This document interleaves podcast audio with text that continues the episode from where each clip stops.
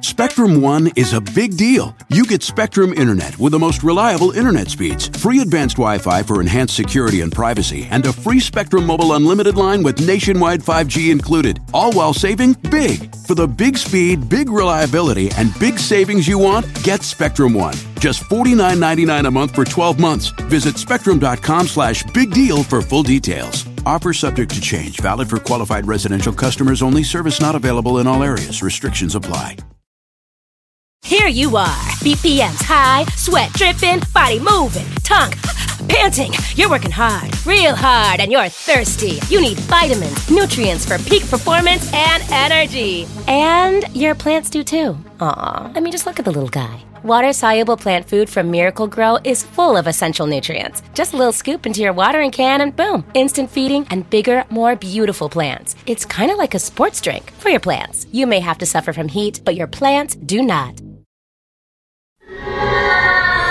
Whether thou art a ghost that hath come from the earth, or a phantom of night that hath no heart, or one that lieth dead in the desert, or a ghost unburied, or a demon, or a ghoul, whatever thou be, until thou art removed, thou shalt find here no water to drink. Thou shalt not stretch forth thy hand to our own. Into our house enter thou not. Through our fence break through thou not. We are protected, though we may be frightened. Our life you may not steal, though we may be scared to death. Welcome to Scared to Death, Creeps, Peepers, Roberts, and Annabelles. I'm Dan. Hello, neighbor. Hello, neighbor. I'm in the tree. Hello, Lindsay Lou. Hello, Danny Doo. Uh, happy holidays to everyone listening. Uh, hope you're able to get some time off this week, uh, meet up with family or friends, watch one of your favorite movies. I hope it's not extra stressful. I find myself always getting my. I'm so busy all the time. Yeah. And then when the holidays add that little bit of extra chaos, Mm-hmm. Part of me like loves it so much, but I will say part of me is always like, let's get this over with. But like, w- okay, but what are you doing that's adding? like family coming into town and stuff like just because I have to work so many days normally. Yeah. I'm already like, well, shoot, now I can't work on the weekend. Now I'm going to be behind the next week. Like Yeah. that's where. So I hope people listening. I hope you don't get too stressed. Yeah. And I'm also going to have fun. But I just hope everybody listening, um, you know, gets to enjoy part of the holidays. Yeah. A couple days off. You'll enjoy it. It'll be okay. I'll enjoy it. I'll enjoy it once. Uh, I always enjoy Once we get it- to Christmas Eve, Yeah, I always enjoy it once I get exactly once once I get to Christmas Eve or we're, we're gonna have a night alone. That's what that's what that Yeah. knowing nod is about. and yeah, and Christmas Day. It's it's the getting there that sometimes is a I little know. chaotic. well, just so you know, that's how every person in a household. I, I would say every wife or girlfriend, because I think it Yeah. generally falls on the female proponent of the household. Yeah. But that's how we feel about like, oh my god, do I have enough gifts? Did I get everybody? Oh my Yes. god, oh my god. Like I, that's why I shopped for twelve hours straight last Saturday. Yeah. And I'm still like, oh shit, I forgot these people. Mm-hmm. That's what a lot- that's why a lot of people just give up. Yeah. and they're like, we're just getting gift cards. I mean, I did buy your family ham. Yeah, That I gave up. I was like, well, you're getting honey baked hams, yeah. Makes, but let's also make it easier. fucking delicious. if they, listen, if honey baked ham wants to sponsor this show, I will talk about like the soup that you can make, the sandwiches you can make. You can bake it into like a like a pot pie kind of situation. Mm-hmm. I've got all the answers. Nice. Uh, at the very least, for everyone, thanks for celebrating the holidays uh, in a little way with us here today. Yeah. a little, little bit of a holiday themed episode. Uh, before we get into it, just real quick, just one thing. Uh, recording this in advance of the 2021 Bad Magic Virtual Gathering that was on the 19th. Hoping we had fun. Hope it worked out well, and we got to enjoy a fun movie, uh, do, do some chatting, etc. And that's it. That's it. And now story time. What, can I talk about this for one second? I Look at can't the- see because of the tree. I know. Look at these holiday peeps. Oh, little snowman. Little snowman for the peepers. I, but I I know I can't eat it on mic because it uh, it's a chewy, chewy, gooey marshmallow situation. so Oh, man. I think everyone would hate us. So I'll save I them for think so. later. Yeah. Okay. Let's talk about stories, Dan. How many stories do you have today? Well, I have two. Are they holiday themed in any way? No, they are not. Oh, Ooh, awkward. aki waki, as the kids say. That's that's a thing kids are saying now. Aki waki. I thought that was just something our family said. Uh, that's something that p- other people are saying. Oh, well, Monroe started it, and I, I thought that it came from school. So maybe Hmm. Hopefully. I'm wrong. or Aki Waki. uh, so I have two stories, uh, not holiday themed, and I mean to be transparent, I actually Yeah. like I was like I write the date on the episodes. I was like twelve twenty one, cool. Next week I'll talk about like the end of the year. It didn't even occur to me that for some people they will be celebrating Christmas. Mm-hmm. I mean. listen, we missed Hanukkah, Right. and I only keep track of Hanukkah and Christmas because I don't know all the other ones or their significance, so Sure. I'm useless. Uh, yeah, okay. So my first, my my stories are a little bit different this week.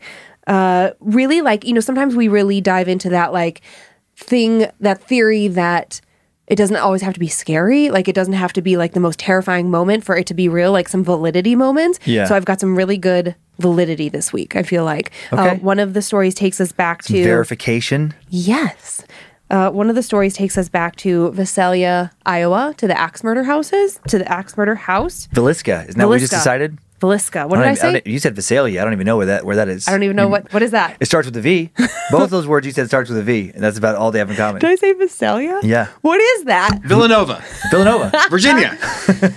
Virg- Virginia City, Iowa. What the heck? Don't know. well, Villisca Villisca. Or Visalia, wherever you're from. uh, so we're going back there. That's pretty funny. I like that I said it with such confidence too. That's a very Lulu thing. The Vacaville axe murders.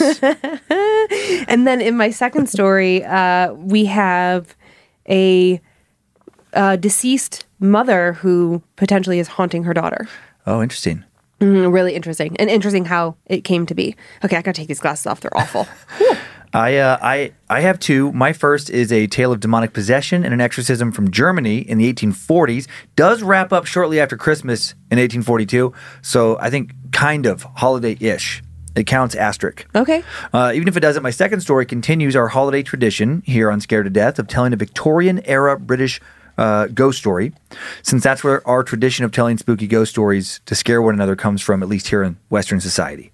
Going to go back to 1895 today to tell the story of Lost Hearts, written by English author M.R. James, uh, who used to tell his friends stories like this one, you know, I'll be sharing today, year after year on Christmas Eve That's great. part of his Christmas Eve tradition, which was a popular uh, Christmas Eve or just holiday, sometime around the holiday tradition in England for many, many years, telling ghost stories. I forgot that Kyler didn't do his like weird folk. Uh, is it Icelandic folklore?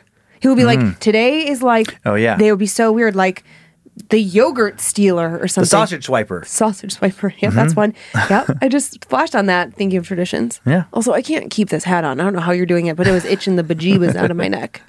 Uh, two 19th century European horror tales today. Are you, are you ready for the first one? I sure am, Dan. Decent amount of setup here. Okay, I'm gonna get cozy. I, I have on Christmas socks and I'm wearing green, so I'm as Christmas as you get. All right. You know what I mean? Lutheran minister Johann Christoph Blumhardt, born July 16th, 1805, in Stuttgart, Germany. He would live in Germany until his death at the age of 74, February 25th, 1880. Blumhardt became a famous faith healer in his day, and his fame began with the book he wrote, Blumhardt's Battle, published in 1850. A book that journaled his 1842 exorcism of Gottliebin Dittus, young woman from the small German village of Mottingen and Gottliebin experienced, uh, if we are to believe Blumhardt's account, an incredibly intense and prolonged chronic possession. Or, sorry, chronic, demonic. The mic got in my way, and my brain just converted that to chronic. That'd be, okay, that'd be, that'd be terrible to have a chronic possession. Yeah, I mean, one and the same, yeah. The primary possessor was determined to be the spirit of a local widow who had murdered two children and then buried them in a field before dying herself. Jeez. Mm-hmm. According to Blumhardt, Gottliebin was also possessed by a horde of demons that caused physical ailments and strange behavior.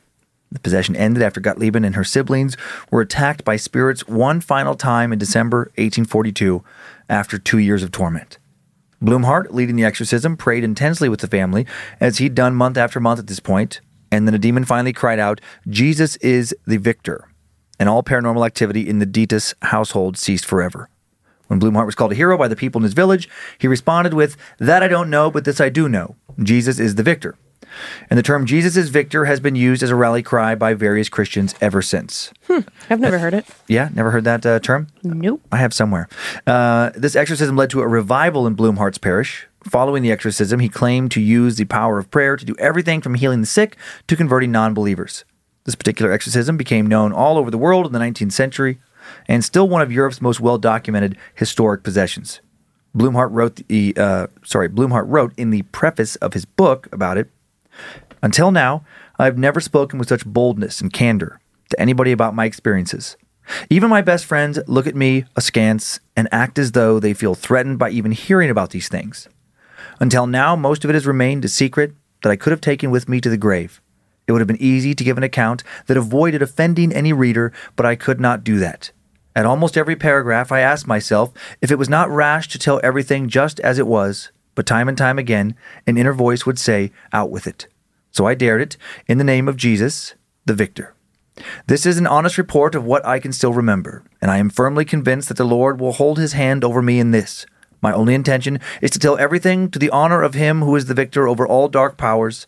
I cannot take it amiss if somebody is mistrustful of these accounts, or for these things are beyond our understanding.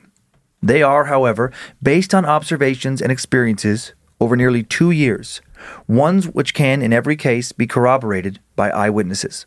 And speaking out unreservedly for the first time, I ask that the information given here be regarded as private, as when close friends share a secret. I also ask the reader to be good as to read the whole report several times before forming a judgment. Meanwhile, I put my trust in Him who has human hearts in His power. Whatever the verdict of those who read this account, I rest assured in the knowledge that I have spoken the unvarnished truth and in the rock like certainty that Jesus is the victor. Time now for the tale of the possession of Gottliebin Dietz. On July 31, 1838, Blumhardt, a 33 year old recent university graduate at this point, becomes a pastor of a church set amidst some of the poorest villages in the northern Black Forest region of Germany. And less than two years later, in the spring of 1840, he's advised by his parishioners to investigate some strange happenings at the Dietz home. The Dietz family consisted of five orphaned siblings who all lived together Andreas, Gottliebin, Anna Maria, Katharina, and Hans Georg. They lived in poverty in what was described as a tumble down house. Gottliebin was 24 when Blumhardt met her at her home for the first time. She was described as a God fearing woman with the gift of being especially alert in an inner way and receptive to deeper insights. And she'd been suffering from physical and mental health issues for most of her life. Doctors had diagnosed her with a nervous disorder. She experienced seizures often, and some villagers accused Gottliebin of having engaged in magic or witchcraft, which they believed caused her troubles. And when, Gottlieb, and when Gottliebin first laid eyes on Blumhardt, she felt a strange urge to scratch his eyes out. She hated him. The Dietz orphans had lived at the edge of the village prior to Blumhardt's visit, but in the spring of 1840 they moved closer to town, into the first floor of a larger house, and that's when strange things started happening. Every once in a while, these pages get stuck together, and I cannot turn them with one hand. that was really funny. I tried so hard. Uh, oh my god! And I totally lost my place when I was trying to turn that page. They it moved into the stuck. house, the first floor of a large house. Yeah. Um, okay, in the first floor of a larger house, and that's when strange things started happening. When the siblings said their first grace in their new home, the words, Come, Lord Jesus, and be our guest, caused Gottliebin to fall unconscious at the table. Things then started happening all around the house banging, shuffling noises, small, shadowy figures seen moving about, and even glowing orbs. So many signs of a demonic infestation and or ghostly poltergeist activity that have become paranormal tropes today, but were much less unknown at the time. I'm sorry, much less known at the time. Uh, Gottliebin felt strange urges and was often witnessed by family and also neighbors, contorting her body into uncomfortable and sometimes seemingly impossible positions.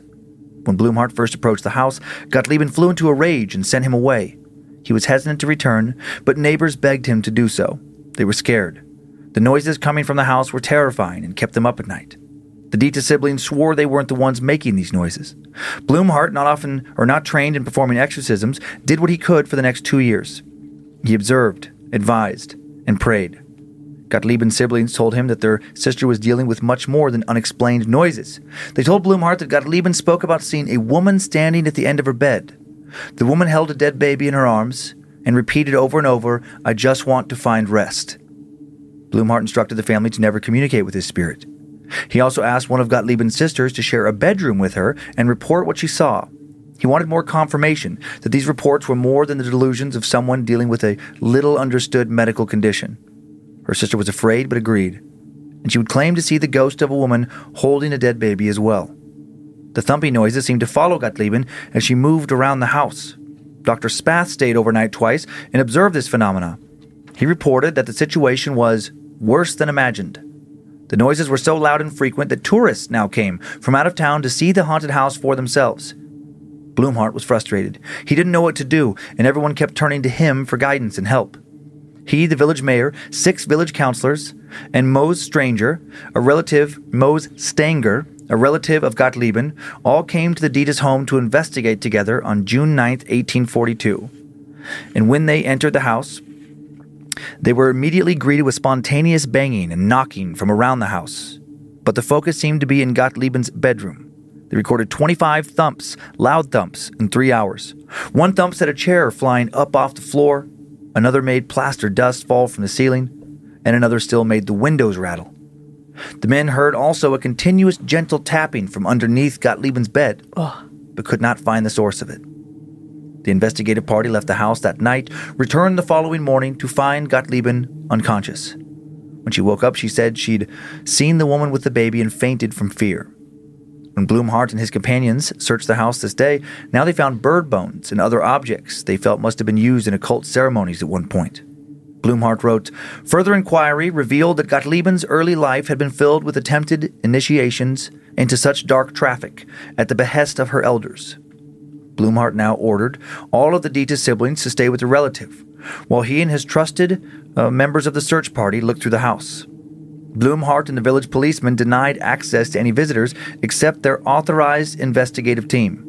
Blumhardt also reached out to surrounding villages and consulted proclaimed experts and poltergeists and spiritualists who were rumored to be able to contact the dead. But none of them would be able to help. Gottliebin was now staying with her godfather's family, and it didn't take long for paranormal activity to follow her. She started suffering from convulsive fits featuring massive personality shifts.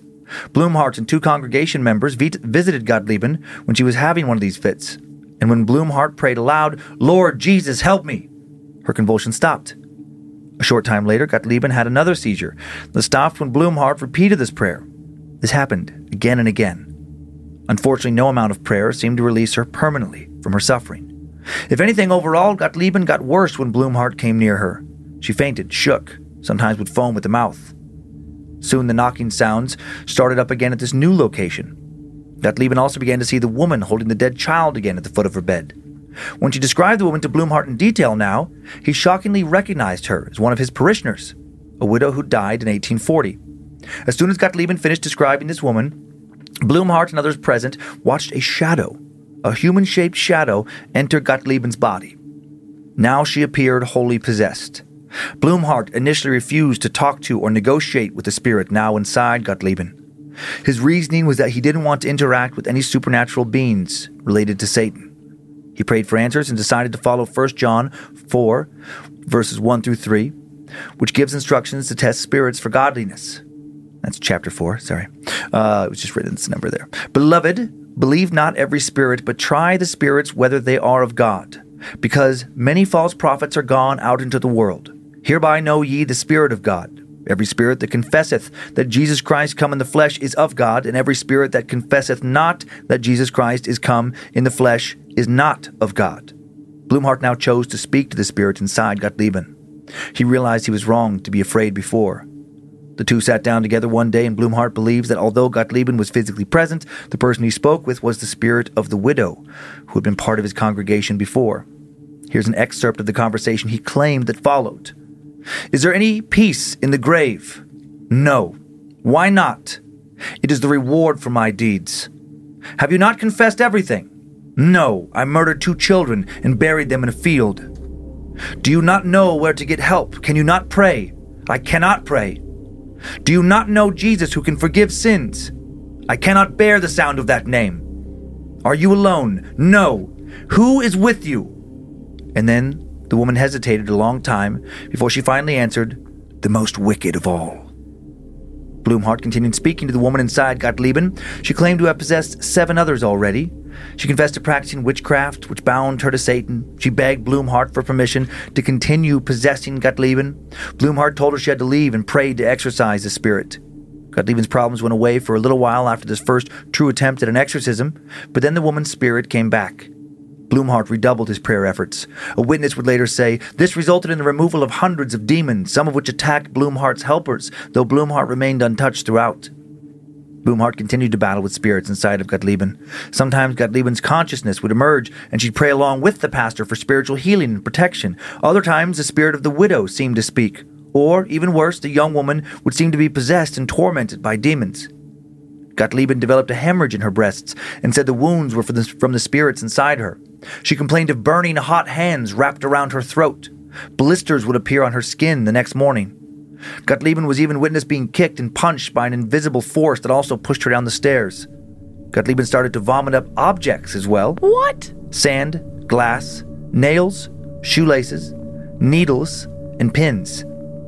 Stranger still, Blumhardt claimed to witness some of these items emerging not from her mouth but pouring forth from her skin. And then they would leave no wounds once they exited her body. Blumhardt was shocked by what he saw. He brought in trusted council members and his wife to verify what he saw and ensure he wasn't going insane, and they all saw it as well. Blumhardt encountered strange spirits speaking German, French, Italian, other unfamiliar languages. By Christmas of 1842, it had been over two years since this possession started. On December 30th, Gottliebin experienced another demonic attack, and this time it also curiously affected her sister Katharina and her brother Hans Georg. Blumhardt sat with the family and prayed. So much prayer, two years worth now. Katharina was so disturbed by the feelings of spiritual entities now physically attacking her that she tried to rip her skin off. The attack lasted for hours. Katharina fell unconscious, and then when she awoke again, now thousands of voices seemed to pour forth from her almost at once. The leader of the voices claimed to be the angel of Satan and threatened to kill Katharina if he was cast out of her body. Blumhardt ignored the spirit, continued praying fervently. And then he claims that finally at 2 a.m., Katharina shouted suddenly in a demonic voice, Jesus is victor! And it was over. After two years of torment, it had all suddenly ended, and Gottliebin and her siblings would now recover fully. Gottliebin ended up moving into the parsonage to care for Blumhardt's children, later became a village kindergarten teacher. In 1852, Gottliebin moved in with the Blumhardts to help manage their estate and married and had three children. Oh, so I guess she was already living there, but no more seizures, no more paranormal attacks. She died in early 1872 at the age of 56 following an illness, as people often did back then. Her last words allegedly were Amen in response to a prayer administered at her bedside by uh, the Reverend's son, actually. Thousands have doubted Blumhardt's story, including many prominent Christian theologians. But others believe Blumhardt because he was described as a practical, realistic man, not given to fantastical whims or beliefs. The entire event had many witnesses, which makes quickly dismissing Blumhardt's account as fantastical as it is hard to do. If nothing else, yet another disturbing story making many of us at least pause and question what hides in the darkness around us. That's crazy. Mm hmm Just a, yeah, interesting old kind of exorcism story. And I thought it was interesting just the way it's uh, written in the sources we found, like uh, orbs, shadows, a lot of stuff you see in like modern encounters. And so I don't know. I, I I don't think that stuff was commonly reported back then. No, because I think there's fear of being a witch or sent Mm-hmm, being away. Yeah. Yeah. For mental illness, which they didn't call it that, but you know, for being psychotic, crazy. Sure. Of the devil. Uh huh. Yeah. You don't want to be burned. No, nobody no. No, no, no, Uh, no, no. I have a few pics. I have a pic of Johann Blumhardt. Okay. His Yep. son, uh, I believe his name is Christoph, and that was uh, also a kind of a famous uh, minister in Germany in the 19th century. And then this, this He next. looks exactly like I thought he would look. did you really? Yeah. Just like from that era. Uh-huh. this next one is uh, Gottliebin Dittus. Oh, she's so cute. Yeah, like the only picture of her that's really out there, which makes sense. They didn't, they didn't do a lot of photo shoots back then. Weird. Uh, this next one, uh, just a nice little creepy exorcism pic that came up when I was looking for pics of uh, Gottliebin. That looks staged from a movie. Yeah, I'm sure it is. It it wasn't credited in this uh, source, but uh, I'm sure. Yeah. And maybe photoshopped a little as well with the eyes there, little glowing dots. Mm-hmm. Yeah. Nice and creepy. And then just to lighten things up, a picture of Santa. It's the holiday season. Just normal Santa. Didn't we see this photo last week? Last week? Yeah. Huh. I feel like I just saw this photo. Uh, you might have saw it on the web somewhere. Maybe saw it online on Instagram or something. Did We saw it on our socials. Oh, I was like, I, On Scared I, of Thank you. I'm yeah. like, I know I just saw it. so when I saw the photos, I was just like, oh, Funny. God, did he show those in last week's episode? I just don't remember. I must have blocked it out. Did Logan put this one on uh, Scared of Death. Uh-huh. That's hilarious. I just picked it at random looking for Creepy Santa, and I didn't even know he picked this one. he did like a carousel of creepy Santa photos. Oh no, that's hilarious. 'Cause Yeah. I, let's see. Let's see if he found this next one because I have one more for okay. the story. Okay. Did he also grab this one? no, he did not. That one's not creepy. That one's just I think it looks creepy. Like if you look at his expression on his face, Yeah. and the way he's seated compared to the little kid crying in front of him, also wearing red, it feels Well- like a like a ritual. Like Santa's about to Oh. sacrifice that child. oh, I did not get that at Oh, all. okay. I got weird creep creep vibes. Based on the child's position. Oh. Yeah, Yeah. I was not. Well, ev- into- everyone knows Santa's sleigh needs children's blood in order to fly. Right. Yes, So that's there's that. this photo makes sense. Couple kids have to be sacrificed for the good of the rest of the children. when I was out holiday shopping Mm-hmm. two weeks ago, whatever it was, uh, it was so fun to be in the mall and see all the kids crying at Santa. It just is so comical. And What a we- weird tradition. I know, and like we've been there. Mm-hmm. Although I don't think I don't have any crying photos of our kids with Santa, Easter Bunny. Um, I can't remember when Kyler was really. I do remember. I'm pretty sure it was Kyler. Yeah, I remember at the the mall in Spokane, like crying a little bit, but not like a crazy. No, not like not no, like that photo. Nah, it was never that dramatic. No. You know, so it's kind of a bummer. I think every I think every parent kind of like I don't want to be traumatized, but, may- But- but maybe freak out a little bit. Oh my god, it's just, so funny. Just, just for the pictures. yeah, there was like this girl like thrashing herself out of the stroller. I don't wanna. Mm-hmm. So great, and the mom was pretty funny. She was just kind of like laughing, like, "Okay, here we go."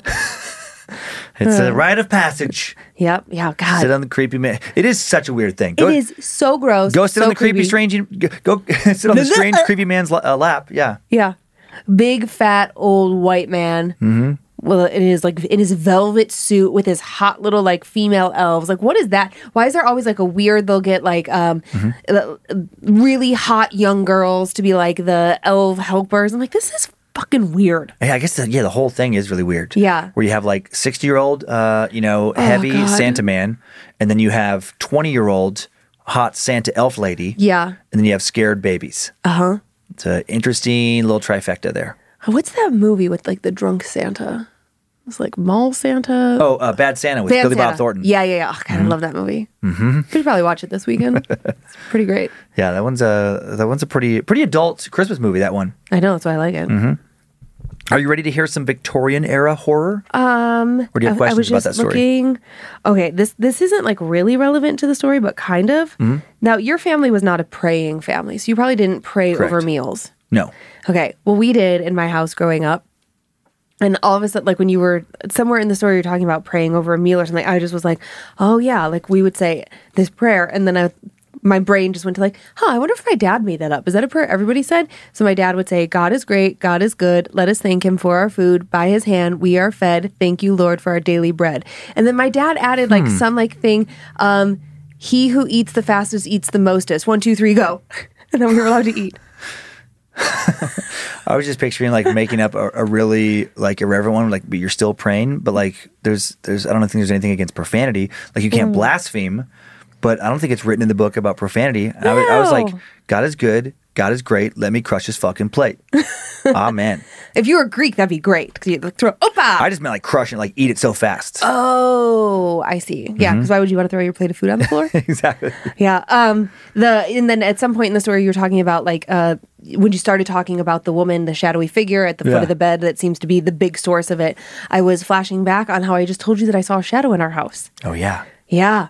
So it w- it Mm-hmm. was a couple weeks ago. I can't believe I forgot to tell you because when I saw it, it didn't freak me out because you know I think my grandma's there. Mm-hmm. Um, like based on my spirit work and like working with my pendulum and stuff in the house. Yeah. And like I've been doing it more, which Yeah. is like maybe maybe not a great idea, but I'm pretty sure it's her. And after our witchy friend came to our house, she said that the kitchen. Remember how she said like. Uh, do you ever see or think you see something here? Mm-hmm, And I was like, oh yeah, like maybe, you know, but maybe like more over here because we're like an open concept. And I was sitting at our dining room table and I like looked over and I definitely saw like a out of the corner of my eye. But I wasn't scared. I mean, I wasn't comfortable. Yeah. I was more like, oh God, did that just happen? And then I looked for the dogs and they were both lying down. So it wasn't one of them. And I Right. was home alone. So yeek. Eek. Hopefully it's not that lady. Mm-hmm. Holding a baby. Yeah, that'd be extra scary to see. Uh, scary to see like a, a, ghostly visage at the uh, foot of your bed. But then if they're holding something that like like yeah, just like that's just such a weird thing. Like they're undead, the They're spirits, undead, yeah. Mm-hmm. and then holding something that looks dead, like a dead uh, yeah baby. I mean, that's terrifying. Yeah. And did you say visage? I thought it was visage. Are you being serious right now? Yeah. No, you're not. Yeah, I am. Okay, now I have to I have to bring out my dictionary.com because uh, I I'd love it both we were, both of us were wrong, but I'm 99.9 percent sure it's visage. Visage. You thought it was visage? No, vi- uh, visage. Visage, like a massage, Yeah. but with vi on the front. Yeah. Okay, let's see. Visage. Visage.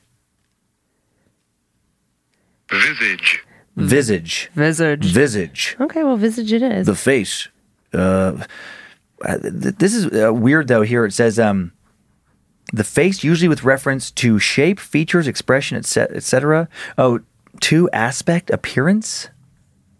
But I've heard it. I've heard it used in paranormal sense. Uh, but like the appearance of, so the visage of. maybe you know what? Maybe I just made that up in that context. Maybe that was just the wrong word. Just saw the apparition. The you run out of synonyms sometimes. I know. I know. now, now I'm wondering. I'm like, I might have just pulled out of my ass. A ghost. Well, no, a ghostly visage. I guess would be like a ghostly face. So I did use it incorrectly. Yeah, but but it says like the appearance of. So Mm-hmm. Right. like also I think if we want to be a little fast and loose with it, it could just Sure. mean like you know I saw something, a shape of something. Yeah. yeah. I'll give Okay, it to that you. sounds good. I'll give you your visage. Uh, are, are you ready for some uh, Victorian era horror now? Yeah, sure. Uh, we're gonna head to 1895 right after a quick sponsor break. What is the most basic gift you have ever given the moms in your life for Mother's Day? Flowers, a candle, some random knickknack you picked up at the last minute because you completely spaced Mother's Day? I have definitely made the mistake of procrastinating gifts for Mother's Day. And then, like the Friday before, I run to whatever store is open and convince myself that yes, yes, my mom does need another coffee mug that declares she's the world's best. So lame. This year, how about one upping yourself by giving the moms in your life an Aura picture frame?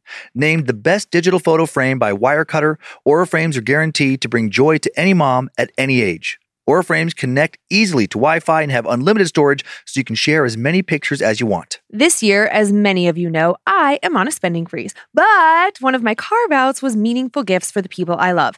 I don't want to give all of the moms in our lives something that won't bring them joy. We are giving Aura frames to the moms in our world because they are timeless, heartwarming gifts. Right now, Aura has a great deal for Mother's Day. Listeners can save on the perfect gift by visiting auraframes.com to get $30 off, plus free shipping on their best selling frame. That's A U R A frames.com. Use code SCARED at checkout to save. Terms and conditions apply. This show is sponsored by BetterHelp. What are the things that weigh you down on a day to day basis? What kind of stress are you holding on to? Do you spend much of your day going over things in your brain over and over until they are so distracting it affects your mental health? Well, don't worry, you're not alone. We all carry different stressors, some big, some small. When we keep things bottled up, the results can be negative. Therapy is a safe space to get things off your chest without fear or judgment. It's a place to work through what is heavy on your mind and heart so that you can feel lighter and happier. I'm always holding on to something. It's the way my anxious brain works. I'm continually worried that I've done something wrong, that I've hurt the feelings of someone I love, and that I have let someone down. I'm stressed that I'm not being a good enough mom or wife. I panic that our life will implode at any given moment and it'll all be my fault. Thankfully, I have an amazing therapist who helps me talk through each of these scenarios. After each and every appointment, I feel lighter, happier, and more capable of showing up as my most authentic self. Get it off your chest with BetterHelp. Visit betterhelp.com slash scared to death today to get 10% off your first month.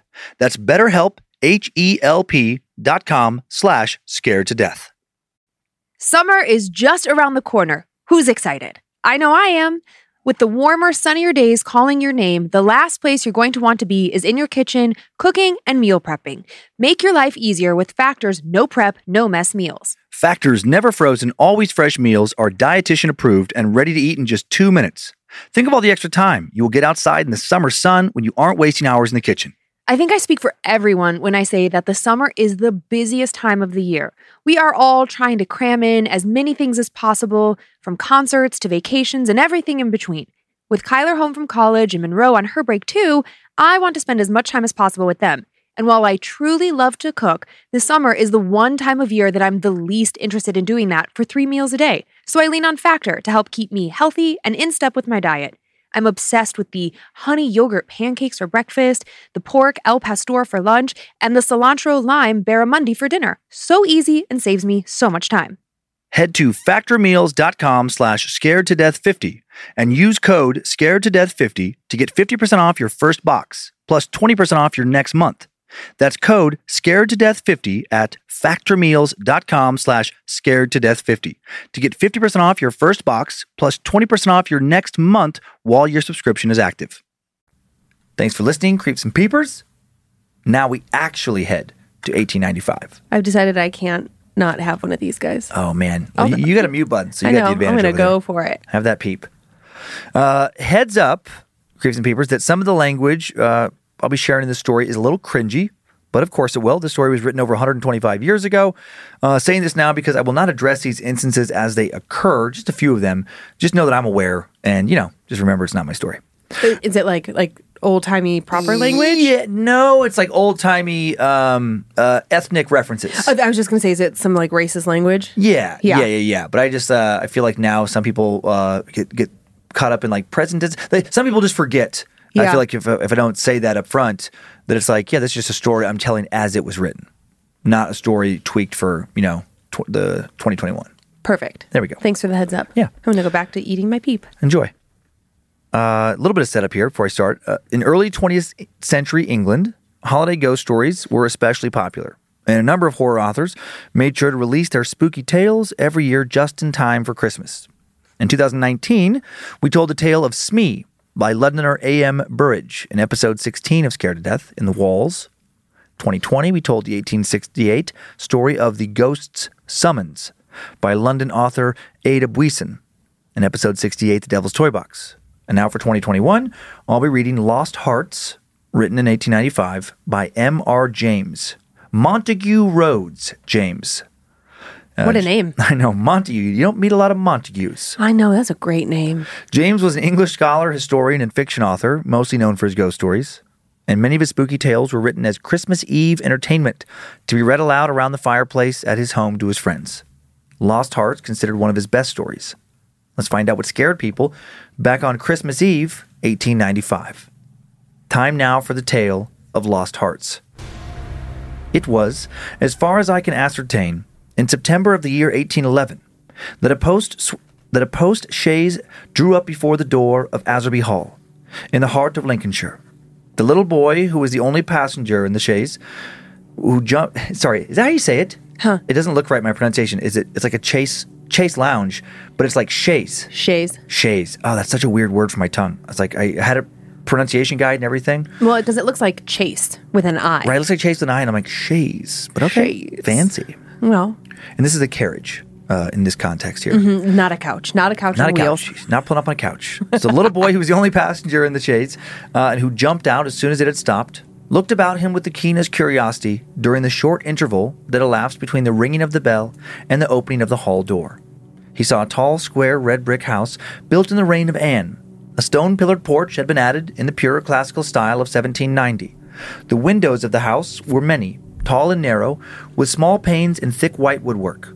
A pediment, pierced with a round window, crowned the front. There were wings to right and left, connected by curious glazed galleries, supported by colonnades, with a central block. These wings plainly contained the stables and offices of the house. Each was surmounted by an ornamental cupola with a gilded vane.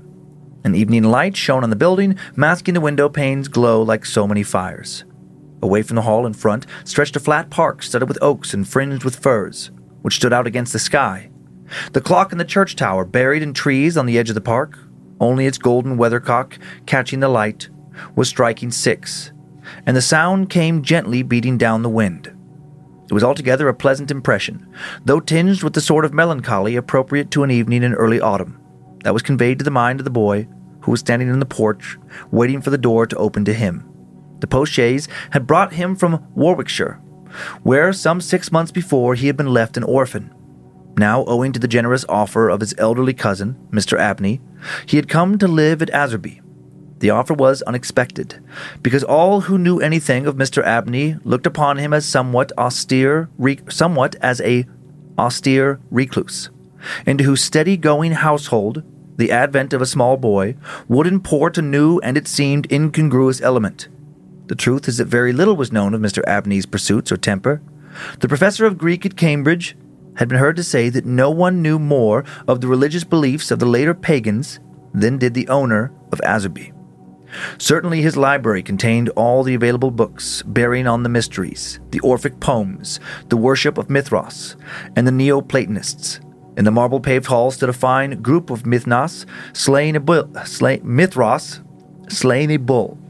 This is like level 10 pronunciation, by the way. I would I would have crushed it. Victorian English, god damn. It's Okay. great. I love it. It's uh, it's great for people who can do it correctly. Uh, not taking Latin classes, it is a struggle bus for me. I failed Latin. which had been important from the Levant at great expense by the owner. He had contributed a description of it to the Gentleman's Magazine. I understand why uh, people had to speak like assholes back then. You can't like sound just casual and cool if you're uh, reading words like this. I like. I love it though. Okay, all right. Keep going. Tell, tell me more. I love it.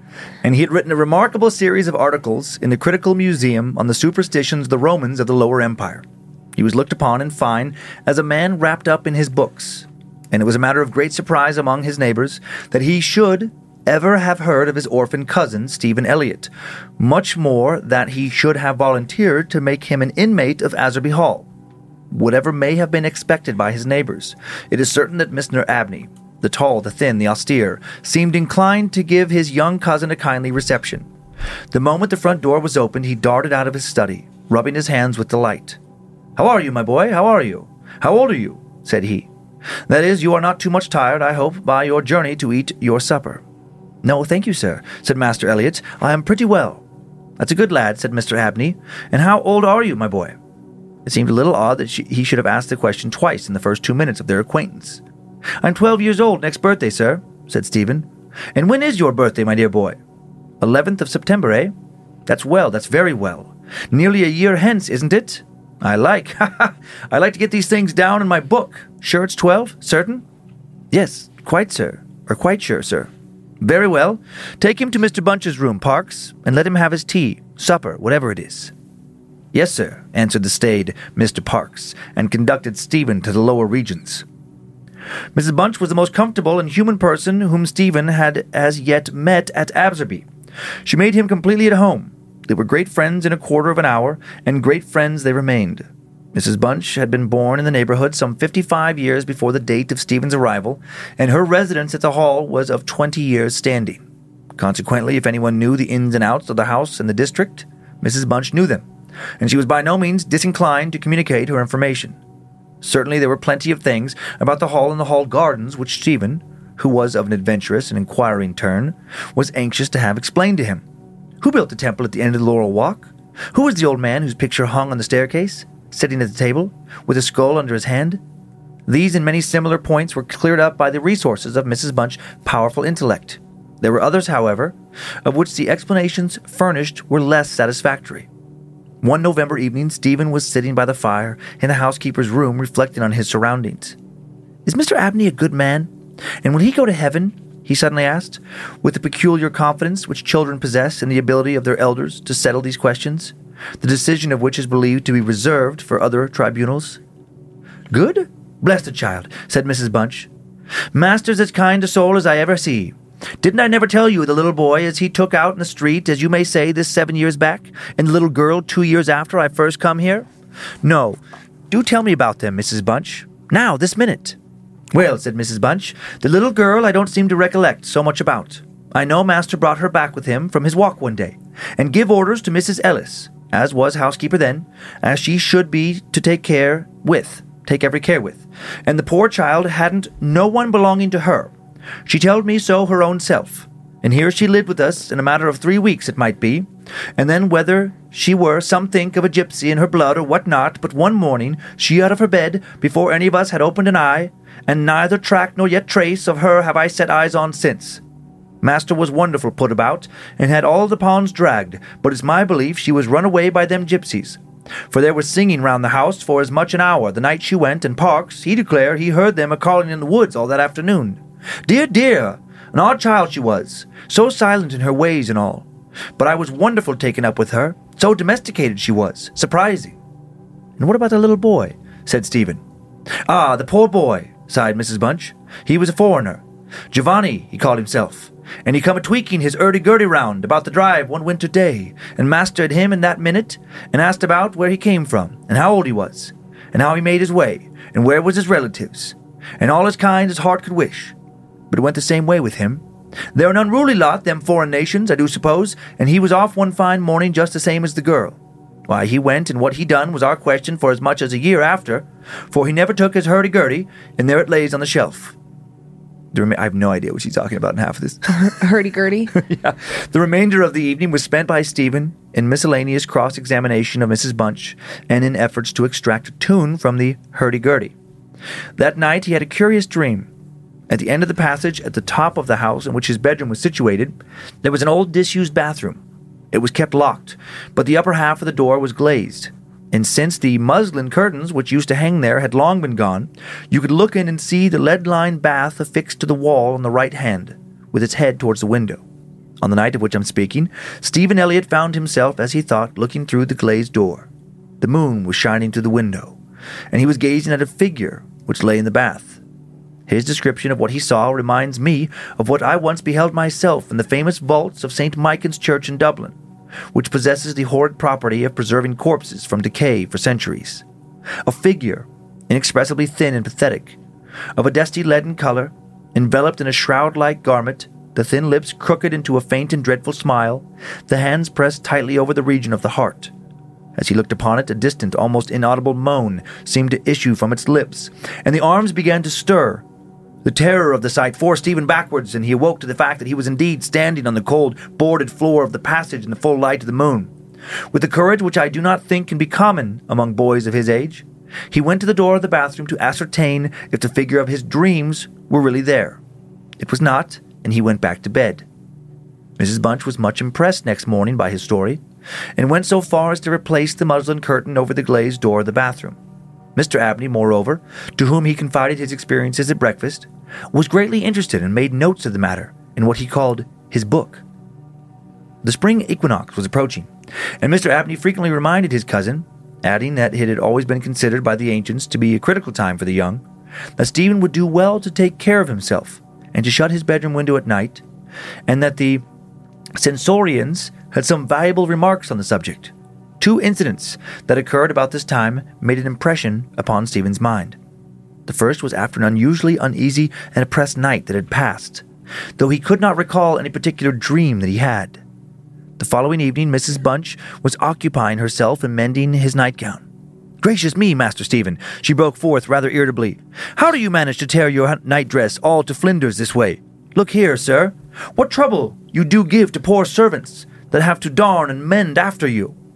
There was indeed a most destructive and apparently wanton series of slits or scorings in the garment, which would undoubtedly require a skillful needle to make good. They were confined to the left side of the chest, long parallel slits about six inches in length, some of them not quite piercing the texture of the linen. Stephen could only express his entire ignorance of their origin. He was sure they were not there the night before. But he said, Mrs. Bunch, there they are just the same as the scratches on the outside of my bedroom door, and I'm sure I never had anything to do with making them. Mrs. Bunch gazed at him open mouthed, then snatched up a candle, departed hastily from the room, and was heard making her way upstairs. In a few minutes she came down. Well, she said, Master Stephen, it's a funny thing to me how them marks and scratches can have come there, too high up for any cat or dog to have made 'em, much less a rat. For all the world like a Chinaman's fingernails. As my uncle in the tea trade used to tell us when we were girls, when we was girls together. I wouldn't say nothing to Master, not if I was you, Master Stephen, my dear, and just turn the key of the door when you go to your bed. I always do, Mrs. Bunch, as soon as I've said my prayers. Ah, that's a good child. Always say your prayers, and then no one can hurt you. Herewith Mrs. Bunch addressed herself to mending the injured nightgown, with intervals of meditation until bedtime. This was on a Friday night in March 1812. On the following evening, the usual duet of Stephen and Mrs. Bunch was augmented by the sudden arrival of Mrs. Parks, the butler, who, oh, Mr. Parks, the butler, who as a rule kept himself rather to himself in his own pantry. He did not see that Stephen was there. He was, moreover, flustered and less slow of speech than was his wont. Master may get up his own wine if he likes of an evening, was his first remark.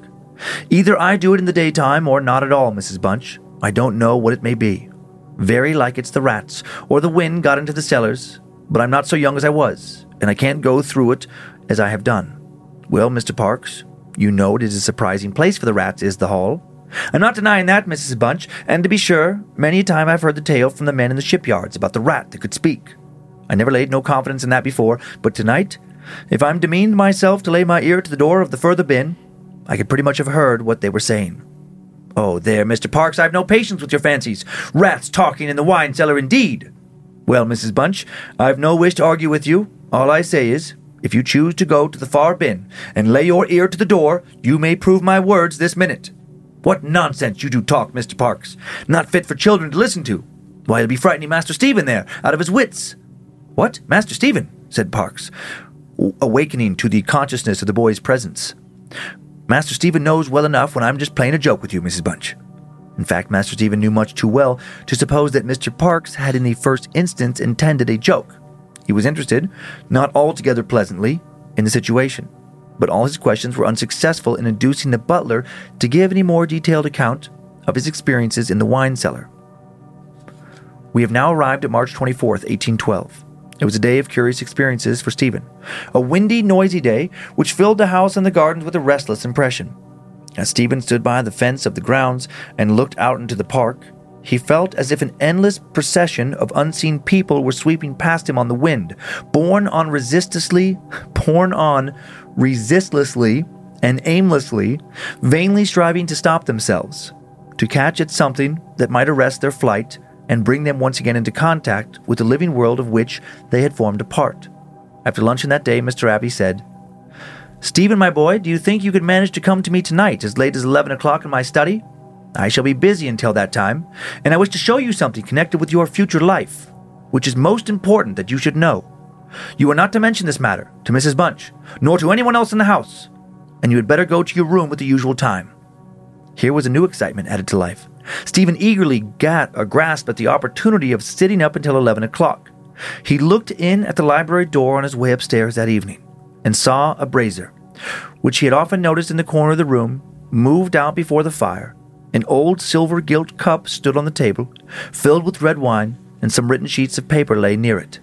Mr. Abney was sprinkling some incense on the brazier from a round silver box as Stephen passed, but did not seem to notice his step. The wind had fallen, and there was still a night and a full moon. At about ten o'clock, Stephen was standing at the open window of his bedroom, looking out over the country. Still as the night was, the mysterious population of the distant moonlit woods was not yet lulled to rest. From time to time, strange cries, as of lost and despairing wanderers, sounded from across the mere. They might be the notes of owls or water birds, yet they did not quite resemble either sound. Were not they coming nearer? Now that they sounded from the nearer side of the water, and in a few moments they seemed to be floating about amongst the shrubberries. Then they ceased, but just as Stephen was thinking of shutting the window and resuming his reading of Robinson Crusoe, he caught sight of two figures standing at the graveled terrace that ran along the garden side of the hall. The figures of a boy and a girl, as it seemed. They stood side by side, looking up at the windows. Something in the form of the girl recalled irresistibly his dream of the figure in the bath. The boy inspired him with more acute fear, Whilst the girl stood still, half smiling, with her hands clasped over her heart, the boy, a thin shape, with black hair and ragged clothing, raised his arms in the air with an appearance of menace and of unappeasable hunger and longing. The moon shone upon his almost transparent hands, and Stephen saw that the nails were fearfully long, and that the light shone through them. As he stood with his arms thus raised, he disclosed a terrifying spectacle. On the left side of his chest, there opened a black and gaping rent, and there fell upon Stephen's brain, rather than upon his ear, the impression of one of those hungry and desolate cries that he had heard resounding over the woods of Aswarby all that evening. In another moment, this dreadful pair had moved swiftly and noiselessly over the dry gravel, and he saw them no more. Inexpressibly frightened as he was, he determined to take his candle and go down to Mr. Abney's study, for the hour appointed for their meeting was near at hand. The study or library op- opened out of the front hall on one side, and Stephen, urged on by his terrors, did not take long in getting there. To effect an entrance was not so easy. It was not locked, he felt sure, for the key was on the outside of the door as usual. His repeated knocks produced no answer.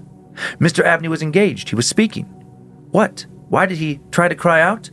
And why was the cry choked in his throat? Had he too seen the mysterious children?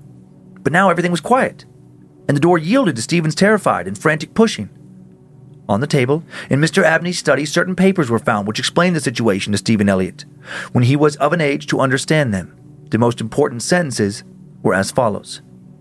It was a belief very strongly and generally held by the ancients, of whose wisdom in these matters I have had such experience as induces me to place confidence in their assertions, that by enacting certain processes, which to us moderns have something of a barbaric complexion, a very remarkable enlightenment of the spiritual faculties in a man must be attain- may be attained. That, for example, by absorbing the personalities of a certain number of his fellow creatures, an individual may gain a complete ascendancy over those orders of spiritual beings which control the elemental forces of our universe. It is recorded of Simon Magnus that he was able to fly in the air, to become invisible, or to assume any form he pleased, by the agency of the soul of a boy, whom, to use the libelous phrase employed by the author of the Clementine Recognitions, he had murdered. I find it set down, moreover, with considerable detail in the writings of Hermes Trismegistus, that similar happy results may be produced by the absorption of the hearts of not less than three human beings below the age of 21 years. To the testing of the truth of this receipt, I have devoted the greater part of the last 20 years, selecting as the corpora vilia of my experiments such persons as could conveniently be removed without occasioning a sensible gap in society.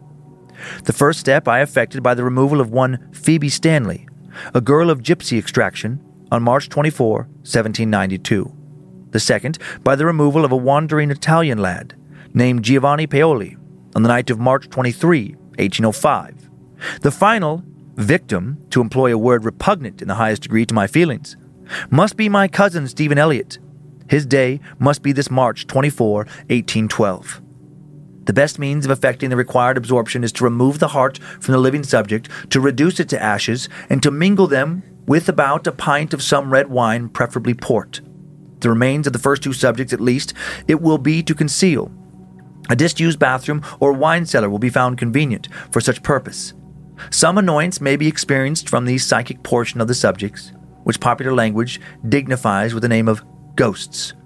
But the, but the man of philosophic temperament, to whom alone the experiment is appropriate, will be little prone to attach importance to the feeble efforts of these beings to wreak their vengeance on him. I contemplate with the liveliest satisfaction the enlarged and emancipated existence which the experiment, if successful, will confer on me, not only placing me beyond the reach of human justice, so called, but eliminating to a great extent the prospect of death itself. Mr. Abney was found in his chair, his head thrown back, his face stamped with an expression of rage, fright, and mortal pain. In his left side was a terrible lacerated wound exposing the heart. There was no blood on his hands, and a long knife that lay on the table was perfectly clean. A savage wild cat might have inflicted the injuries. The window of the study was open, and it was the opinion of the coroner that Mr. Abney was, had met his death by the agency of some wild creature. But Stephen Elliott's study of the papers I have quoted led him to a very different conclusion. The devil got him. I think the ghost of one of those two kids got him. Maybe. I was just writing down like it was some weird ritual. Oh yeah, it was totally a ritual. Yeah, so where- gross. He was gonna cut had- his heart out. Mhm, He had to take and burn it. He had to take the hearts of three people under the age of 21 and then do a bunch of other things. and he believed that that in the story would give him immortality. Yeah, eternal life. Yeah, that's what I was writing down. Mm-hmm. After I ate, I had two peeps. Oh, you had two peeps. I did. I did. They're so good. That was that was those kind of stories. I am like the most laser focused at like reading them aloud. Like when I read them, when I prep them, Mm. Yeah. and I go over things, I'm like, oh yeah, this is fine. I know what uh, most of these words how they sound, but it's the rhythm of how people used to speak back then. I know it's pretty funny. Your your whole cadence and your voice changes. Yep, I can't speak Mr. in my nor- Abney, la la la la la yeah, because if I spoke in my normal cadence, I would butcher thirty percent of those words. Fair. It, yeah, it's just it's just the way which I get now when people do narration for like Dickens and stuff. Uh Uh-huh. huh. Yeah, you just can't like fly through it. Like I, I could I even mean, like I could. I totally could. I'm just a pro at language. Like like okay like like this this sentence. Here we go. I couldn't if i just read this quick. It's recorded at simon magnus. He's able to fly in the air become invisible assume as We form don't plays talk that fast in life, so. Well that's true. But i just it's record but it, even like that it is i always say it's i always contract yeah. So you would just say it's, but if i'm reading it verbatim Hmm. that's the rhythm switch when it's somebody else's story but I would say like it is. Like it would be different It is recorded of Simon's Mag- Simon Magnus he was able to fly in the air, to become invisible, or to assume any form he pleased by the agency of the soul of a boy whom, to use the libelous phrase employed by the author of the Clementine recognitions, I guess I could do it a little more. You could do it, but it, it doesn't carry the same sort of um, energy. It just doesn't feel yeah, right. yeah, it feels appropriate to the uh, to the language to put a little more pomp uh, into the voice. I wanted you to have on like a velvet smoking More jacket, posh. a pipe, some sort of weird hat. When I finished studying at Cambridge, I took some time to work on my uh, oratory skills for the reading of dark tales around the holidays. I don't know. Now that's a different voice altogether. Hmm, I don't know. I don't know. You- That was some like weird tongue rolling happening there. Uh, yeah, that, that guy like would be the caricature version. yeah, yeah, exactly. Gather round, everyone. I have a frightening tale for you to hear this evening. Just made me think of the kid's grandfather. oh yeah. Uh, here's some pictures. Um, Oh, okay, great. uh, this is author Montague Rhodes James, aka. M.R. James. Uh, we and we actually talked about him way back in episode six, randomly. Just his thoughts on the afterlife. Uh, shared some of his kind of like viewpoints, where just like these mysteries you don't understand. I mean, he had some interesting. In addition to writing fiction, like did believe that something was out there for sure. Mm, maybe. Um, some maybe maybe there's something out there, or maybe yeah. he believed. But okay, probably not. you don't think there's anything out there? Well, I'm talking about ghosts and stuff. oh yeah, definitely. You're such a weird. It's so weird how we all have our things. Like I will draw my line at like crystals Mm-hmm. Yeah. right now, and you'll believe in uh, you know, like spirits, Uh-huh. but not a godlike power. Mm-hmm. Well, because the spirits, I'm like, I because I don't think the spirits are just out of nowhere. They're us. They're our leftovers. Yeah, all right. But where did it? Okay, we could have a whole theo- theological debate, but Science. science doesn't explain spirits. because they don't know yet. They're gonna figure it out. Give it time. You could argue God the same way. Well, I don't think so.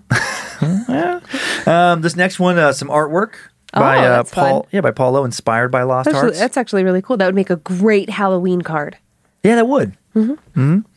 And then this is, I was just curious about that St. Michan's Church in Dublin. Oh, so, yeah. So this is a picture of the corpses. Oh, oh, Yeah, that's there uh, right now. Uh, they recently had some vandals, took some stuff, but got got it returned actually. okay. And so now is it under lock and key? Uh, I don't know that detail, but I know you can take. I think you can still take tours. Uh, I would hope that it's in like a, a Used to be able room, like fiberglass, you know, so you can't. it wasn't uh, until recently. Maybe now they're cha- changing that. I can't believe they would just leave that out in the open. Well, it was locked, but somebody smashed in the doors to like their cellar. I can't believe that they didn't have like you know bulletproof glass. Oh, and, yeah. like, oh God, where were we? Oh boy, am I making this up? Nope. We were in Peru and we went like down this like Oh, yeah, uh-huh. narrow uh stairway into like a um It was in it was in uh, Lima. It was in, a, in an old Spanish church. yeah and and then they had the bones of uh, various people like in the in the foundation. yeah what would you call that like a um a crypt hmm Yeah, yeah. yeah and you could see they did had they had like some sort of like fiberglass like windows basically and you could see like some skulls and wow it Mm-hmm, was creepy but very cool Uh, the foundation of that church built in 1095. 1095 Yep, it served initially some of the last remaining Vikings in the area. Uh, and, and then uh, some of the remains there are thought to be over 800 years old. wow Exact identity is unknown, but the one, and actually I think the head of this one was stolen and then re- retrieved recently, but the Crusader, they call it, Mm-hmm. believed to be a soldier brought back after dying in the Fourth Crusades, you know, eight centuries ago. Mm-hmm. I immediately, when they showed a skull, I was like, "Ooh, what happens on the next Yellowstone?" Because that's where we're at. They just, ah, yes, true, true. ah, they just found, they found some stuff. I don't want to give anything away if you're not caught up. Uh, two more pictures. this Oh, is uh, dang, I just okay. have I just have another fun uh, Santa pic here. Did you remember seeing that one online? Did I, Logan don't, I was just that? trying to think. I don't know, Joe. Is that one familiar? No. I don't think so. Okay. I like her. Her one. Her finger. Uh huh. Just like yep, pointing, get me out of here. And then one last one. The Santa's not scary in this one, but like like a demonic looking little elf behind Santa. Like what is that? That, the that boy feels- seems oblivious. That feels staged. I I know, little it bit, does, it Like does. the parents did it or something. You know. That's. Oh, sorry. Yeah. That's funny. All right.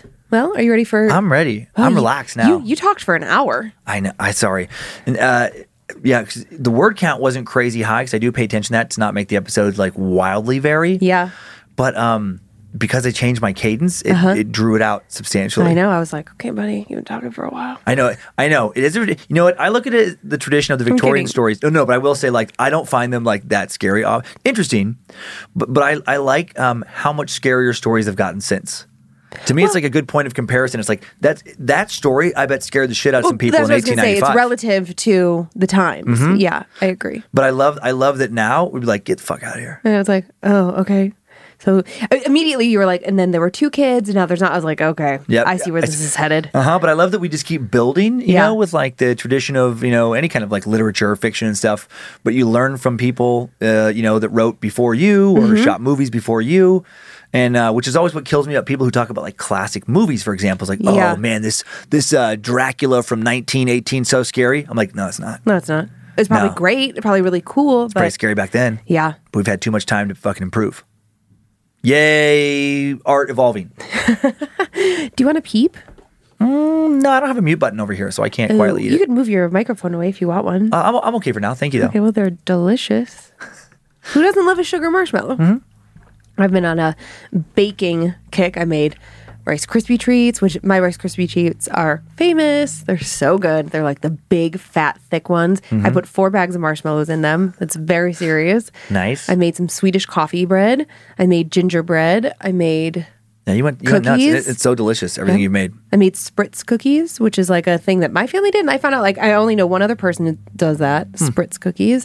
And I made oh banana pudding. I cannot wait to eat banana pudding tonight. It looks delicious in the, in the so fridge good. there. It's in a trifle bowl. That's what that's called. Just so you know. Okay. Okay. Well, are you uh, ready for my slightly different kind of vibe this week? I am. It's, it's, Yeah. yeah, the whole show has been a different vibe so far. So, I know. okay. So look at look at us just lining up. Mm-hmm. Yep. So we're we're going all the way back to a very early episode. Like this will reference a very early episode of the uh oh, not Visalia. Oh, man. See, Is it um Velisca? Velisca. Yeah. I just I really don't know where I got Visalia from. Velisca. Vacaville, Visa- Victorville. Visalia Vis- Visage. Virginia City. Oh, I do love Virginia City. Um, but yeah, I, I thought it was cool that it like ties all the way back. Uh, they they said the title of the episode was "Cover the Mirrors," but this is way sort of back in the beginning that we did the Viscala uh, axe murders. Well, that Yep. you covered it on your side. Yeah. So fun, fun throwback. Mm-hmm. All right, well let's uh let's get to it. What? I, I was just cracking up just because then that time you said it, uh, you said Viscala instead of Velisca. It's a, it's a tricky word. what is up with me? Vasilia, Vasilska, Veruca salt. what is it again? It's Velisca. No, it's not. No, It I- is. No, it is. It's it's uh, Velisca axe murders. Velisca. Why can't I get that in my brain? That's an odd word. It, well, and it's, I guess it is the way it looks. Well, anyways, let's see how many times I can get it wrong. go to try, Van- let's- try not to interrupt with laughter. Okay, let's go to Vancouver. Okay. Hello, Lord of the Creeps and Lady of the Peeps. I hope this email finds you both well. Your bad magic, uh, I hope this finds both of you, your bad magic crew, and families all happy and well. This story takes place in November 2014 and continues to this day. With further, without further ado, I impart unto you the gift of content. In, in the summer of 2012, local media here in Omaha were running stories about the 100th anniversary of the axe murders of the Velis- of Villisca, Iowa. For new listeners, the tale was one of the first told on Scared to Death in an episode titled "Cover the Mirrors." I won't get into the history of the. Uh, I won't get into the history in detail, but here's the gist of it. In the early morning hours of Monday, June 10th, 1912, an unknown person or persons brutally murdered eight people, six of whom were children between the ages of 5 and 12, in the small, quiet town of Villisca, Iowa. The case remains unsolved today. Knowing that the house was available for overnight leasing, I pitched the idea to a few friends, and to my surprise, no one said no. So, after some careful and horribly overthought planning and saving our pennies for months, I finally set the date at November 21st, 2014. And immediately, my excitement was palpable. You see, I had always wanted to dip my toes into the world of paranormal investigating. When you book an overnight stay at the house, the owner will call you two weeks ahead of time to confirm your reservation, and the timing could not have been more ominous. The day before our confirmation call, the Axe Murder House was in the news again, but for a very different reason. A man named Robert Laursen Jr. was taken to Omaha's Creighton University Hospital for that from the Axe Murder House with what was being called a self-inflicted stab wound to the chest. I won't get into the details here, but the wound was neither self inflicted nor in his chest.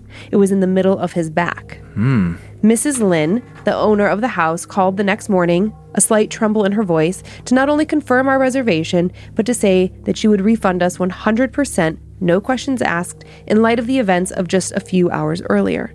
I informed her that the incident only served to hype us up even more. The day finally arrived. My friend Mike and I left Omaha that afternoon and drove the hour and a half to Villisca.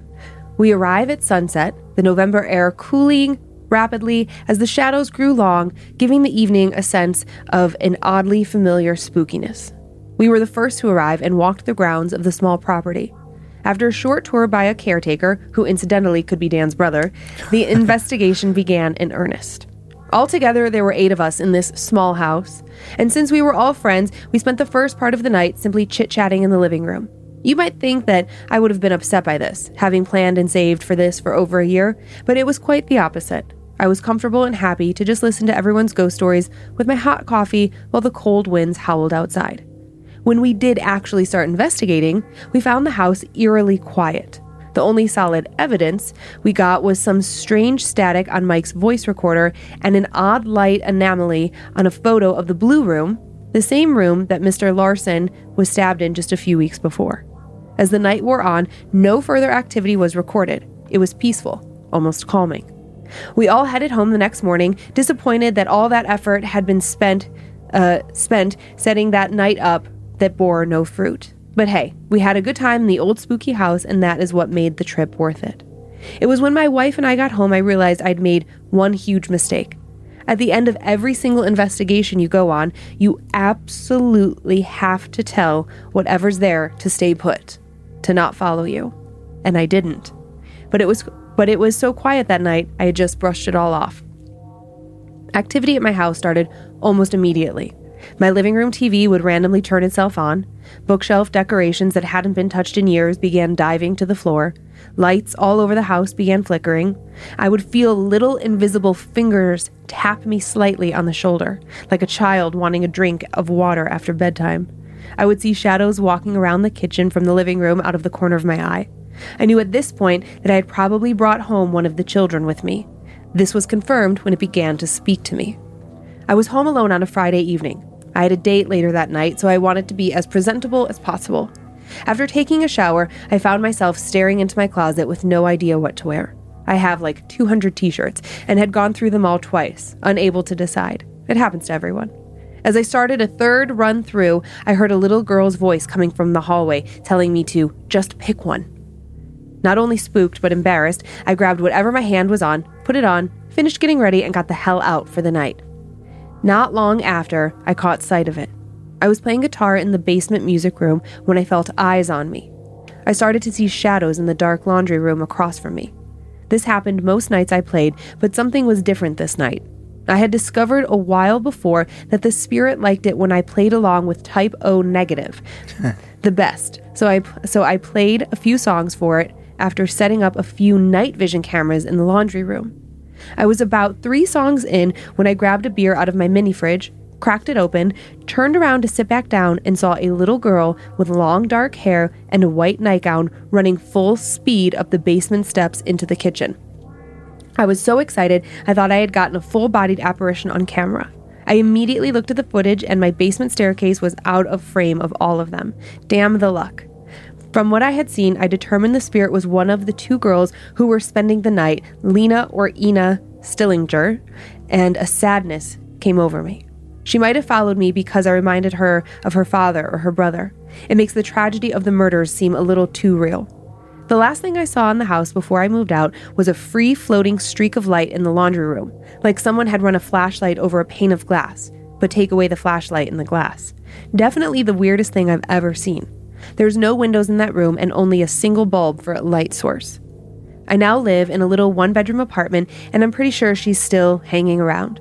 Lights flicker, guitars pluck their own strings, and little fingers continue to tap on my computer chair when I'm gaming.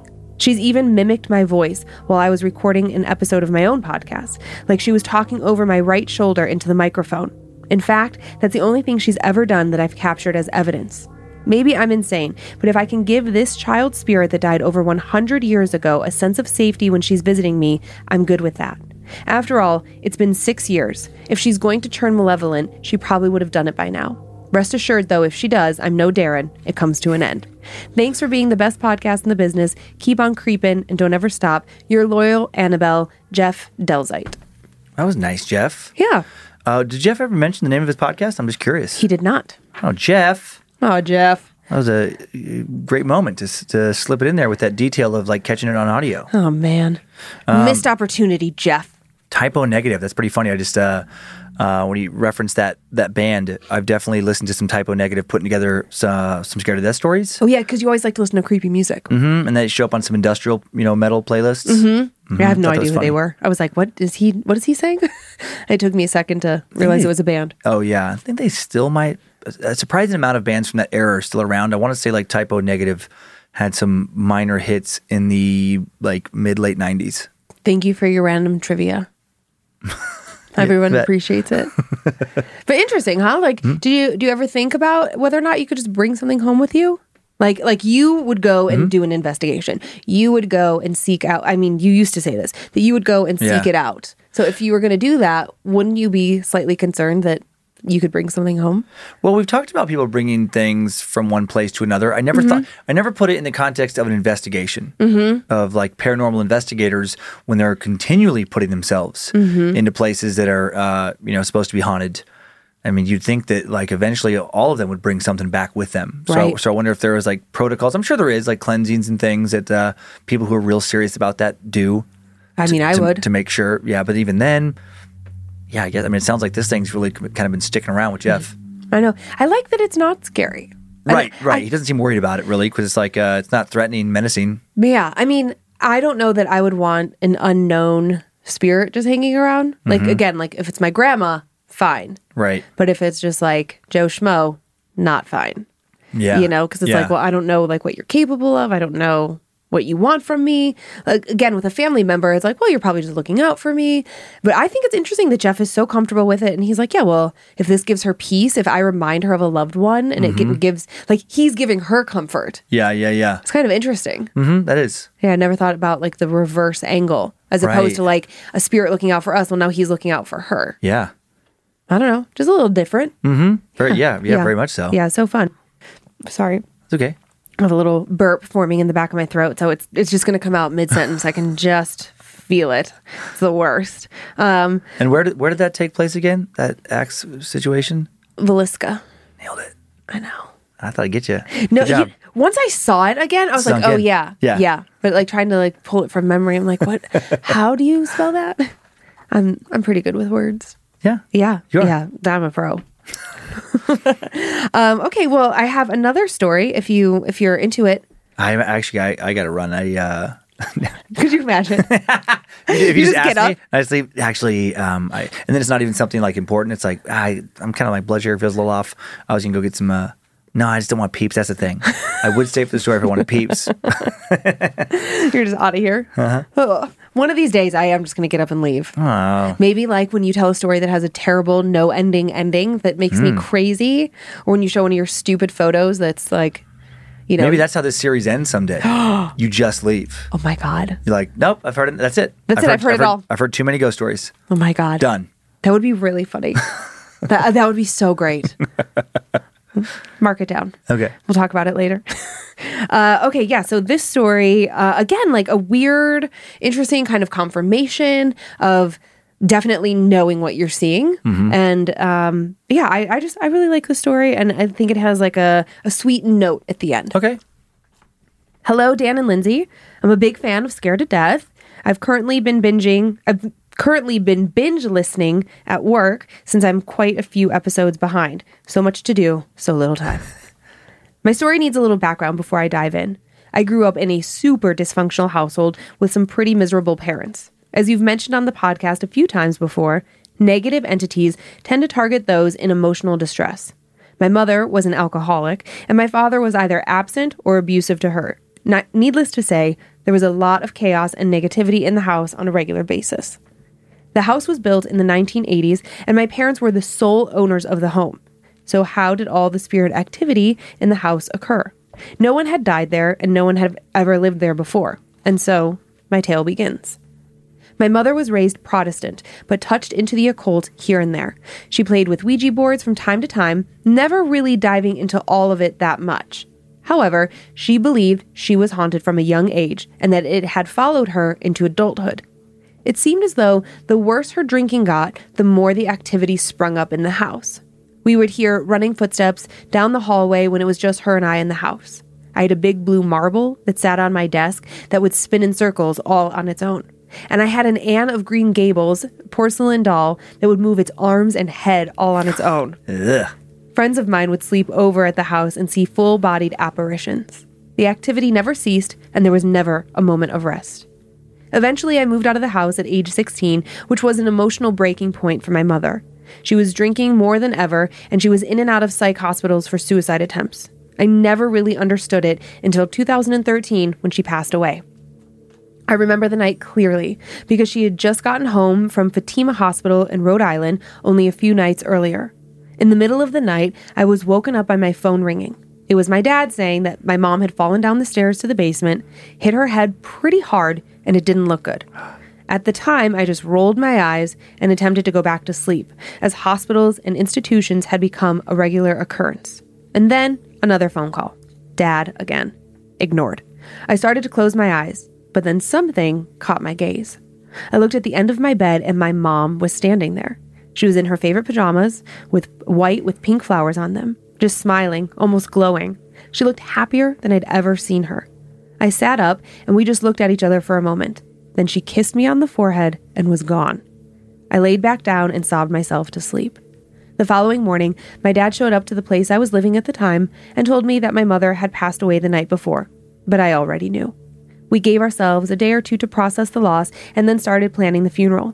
I stayed at my parents' house the night before the funeral since it was custom to all drive in together. My dad, my brother, my half sister, and I. Lying in my old bed that I hadn't slept in in a year, I didn't fall asleep easily, as all of the familiar sounds kept me awake. That night, I dreamt of something scratching on my bedroom door. Then it was knocking loudly. Then it was slamming its invisible fists into my door. I could hear it screaming over and over and over, I'm going to kill you like I killed your mother. Jesus. I woke up sweaty and screaming for my mom. Fast forward three years. I'm now 20 years old, living on my own as a single mother of a young baby.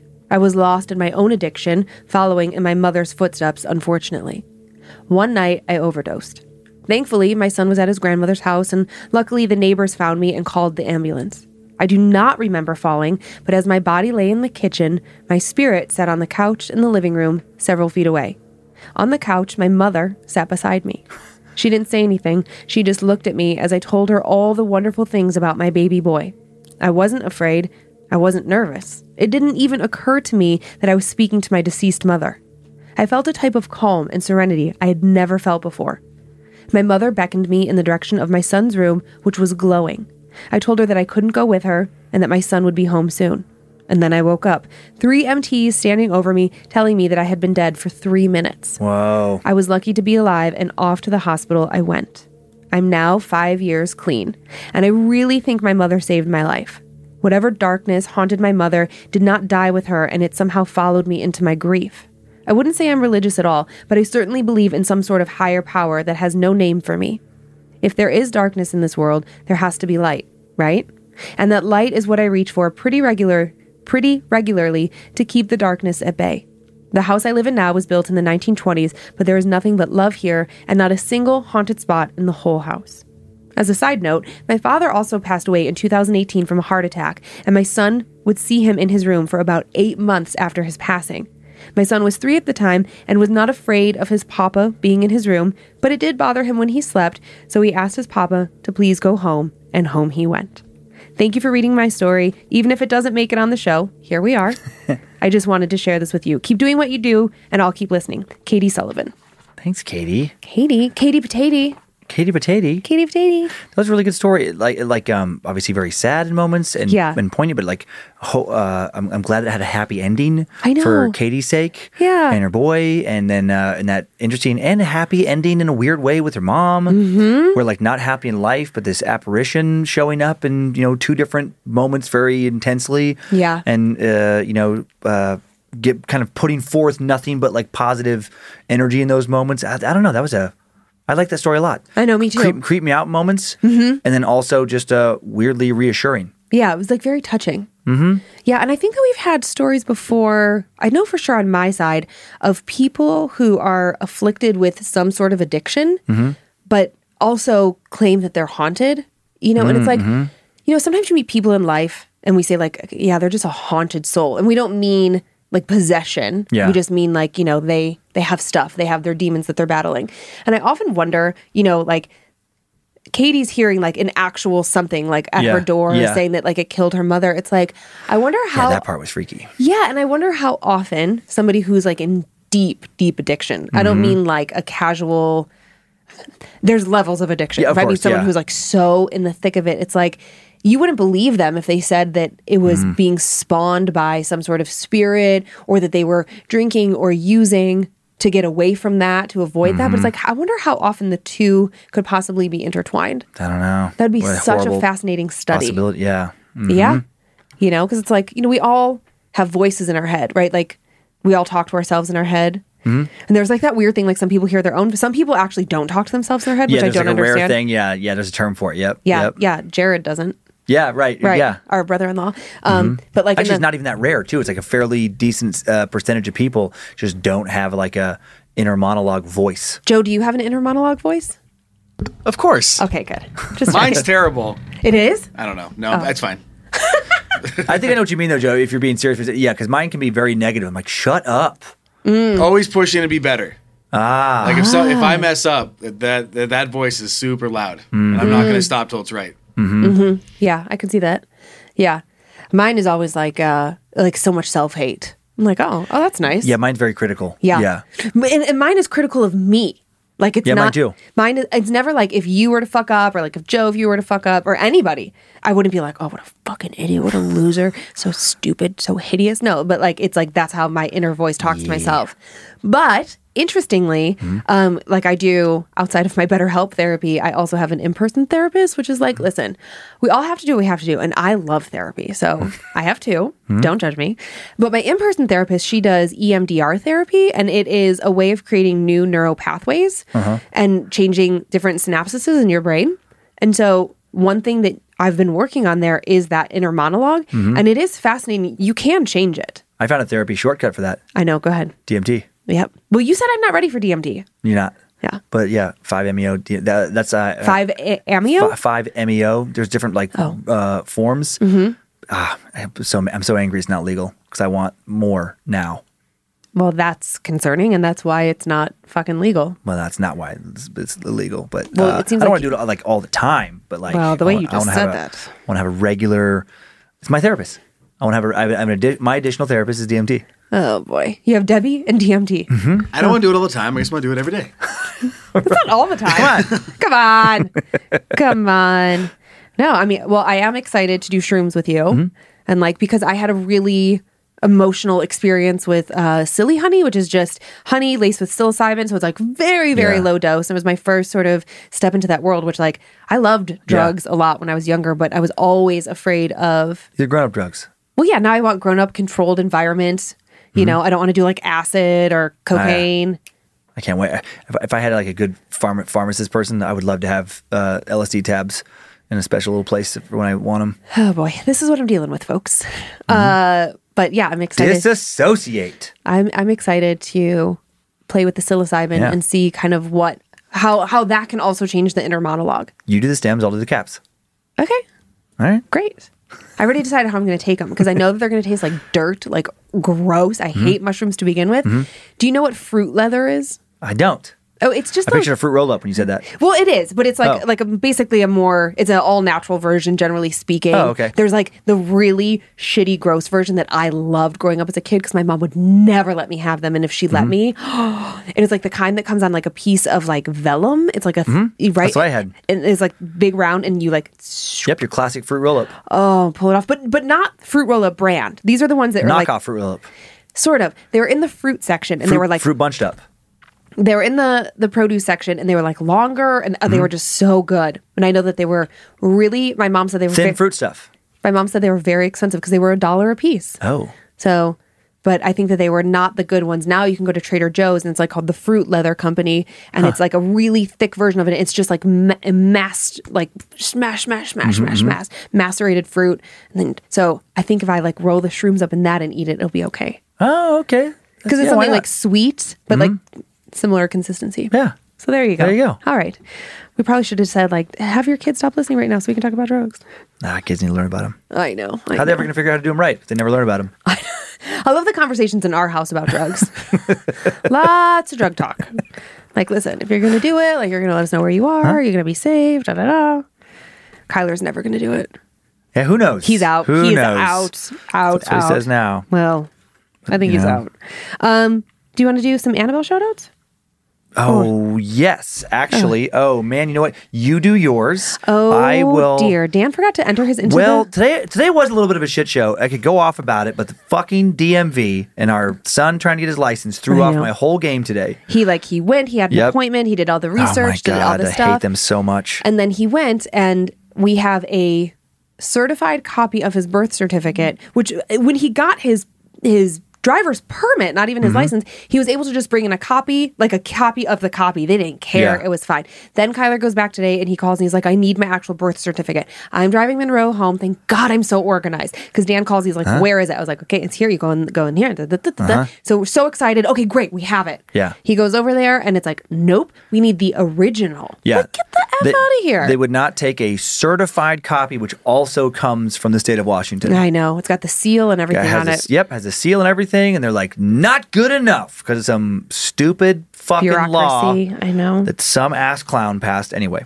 uh, I, So I- so so Dan didn't enter his he didn't take a moment because he was just so so wrapped up in that. Yeah. We're trying to get this done at the end of the day.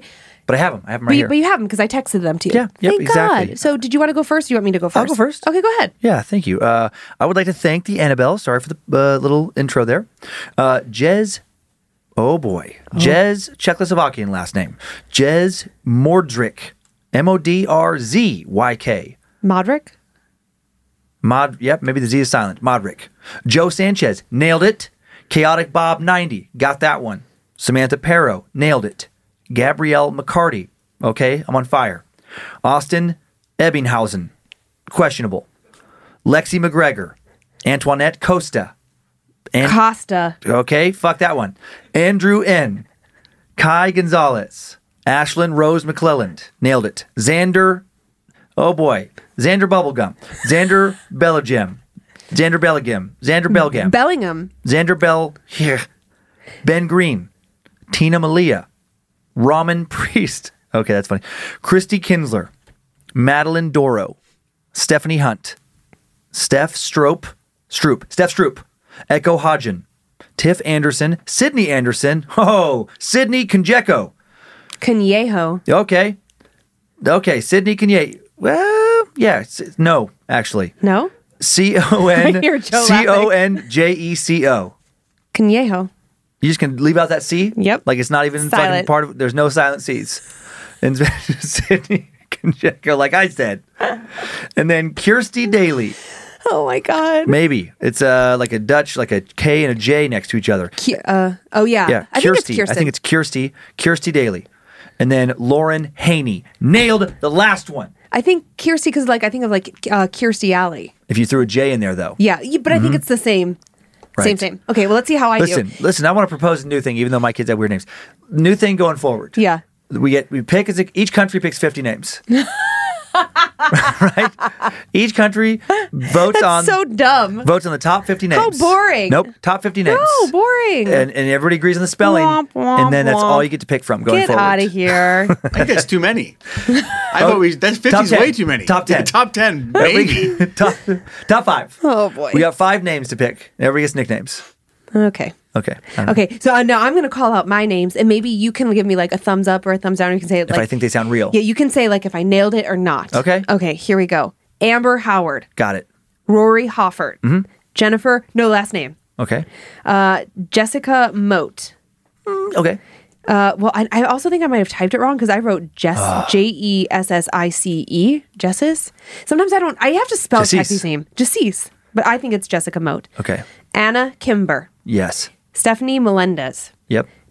Jacon Bell, No. Do you think it's Jason? Doesn't- It's J A C. Okay. Okay. Jacon. Dragar. Christine Kroll. Uh-huh. Oh, Kroll. Good one. Kroll Cafe. Immediately. Catherine Clark. Okay. okay. Chelsea Wilson. Yep. Jacob Butler. Mm-hmm. Tiffany Vo. Yeah. Courtney Martell. Yeah. Andriana Hughes. On. I don't like uh, Andriana. Adriana. Try it. No, it's it's A N D R E A N N A. She just texted me. She changed it. I just got a text alert. It's, it's, she said, "Okay, Monkey D Luffy. nailed it." Perfect. Kelly G. Mm-hmm. Yahara Salgado. Okay, yeah, Naya Jones. yes, Casey Solomon. Mm-hmm. Caitlin Auber. yes. Princess Buttercup. Oh, nice. Rachel Kubli. Nope, Why? you said Kubli wrong. How do you know? It's Kubli. K U B L Y. Pronounced uh, Kubli. Okay.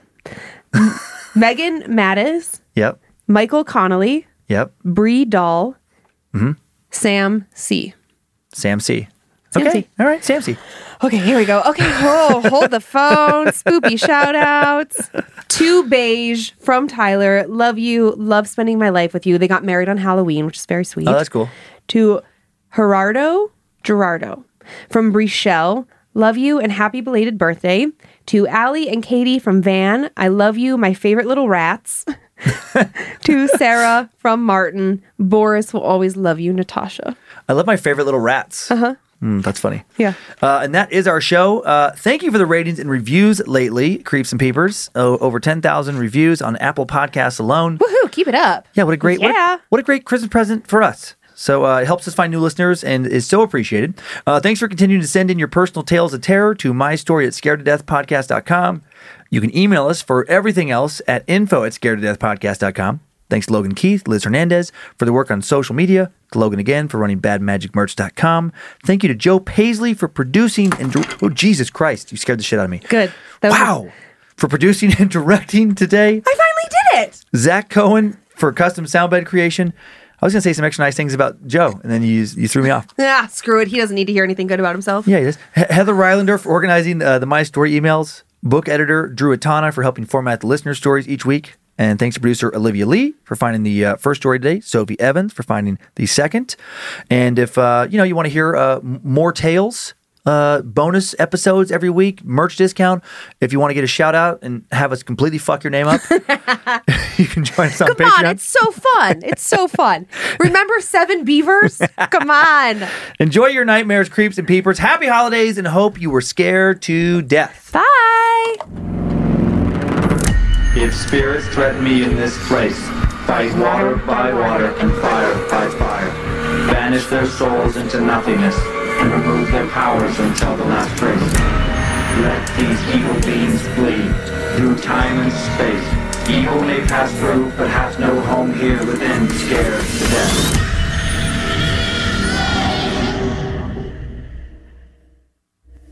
Bad Magic Productions.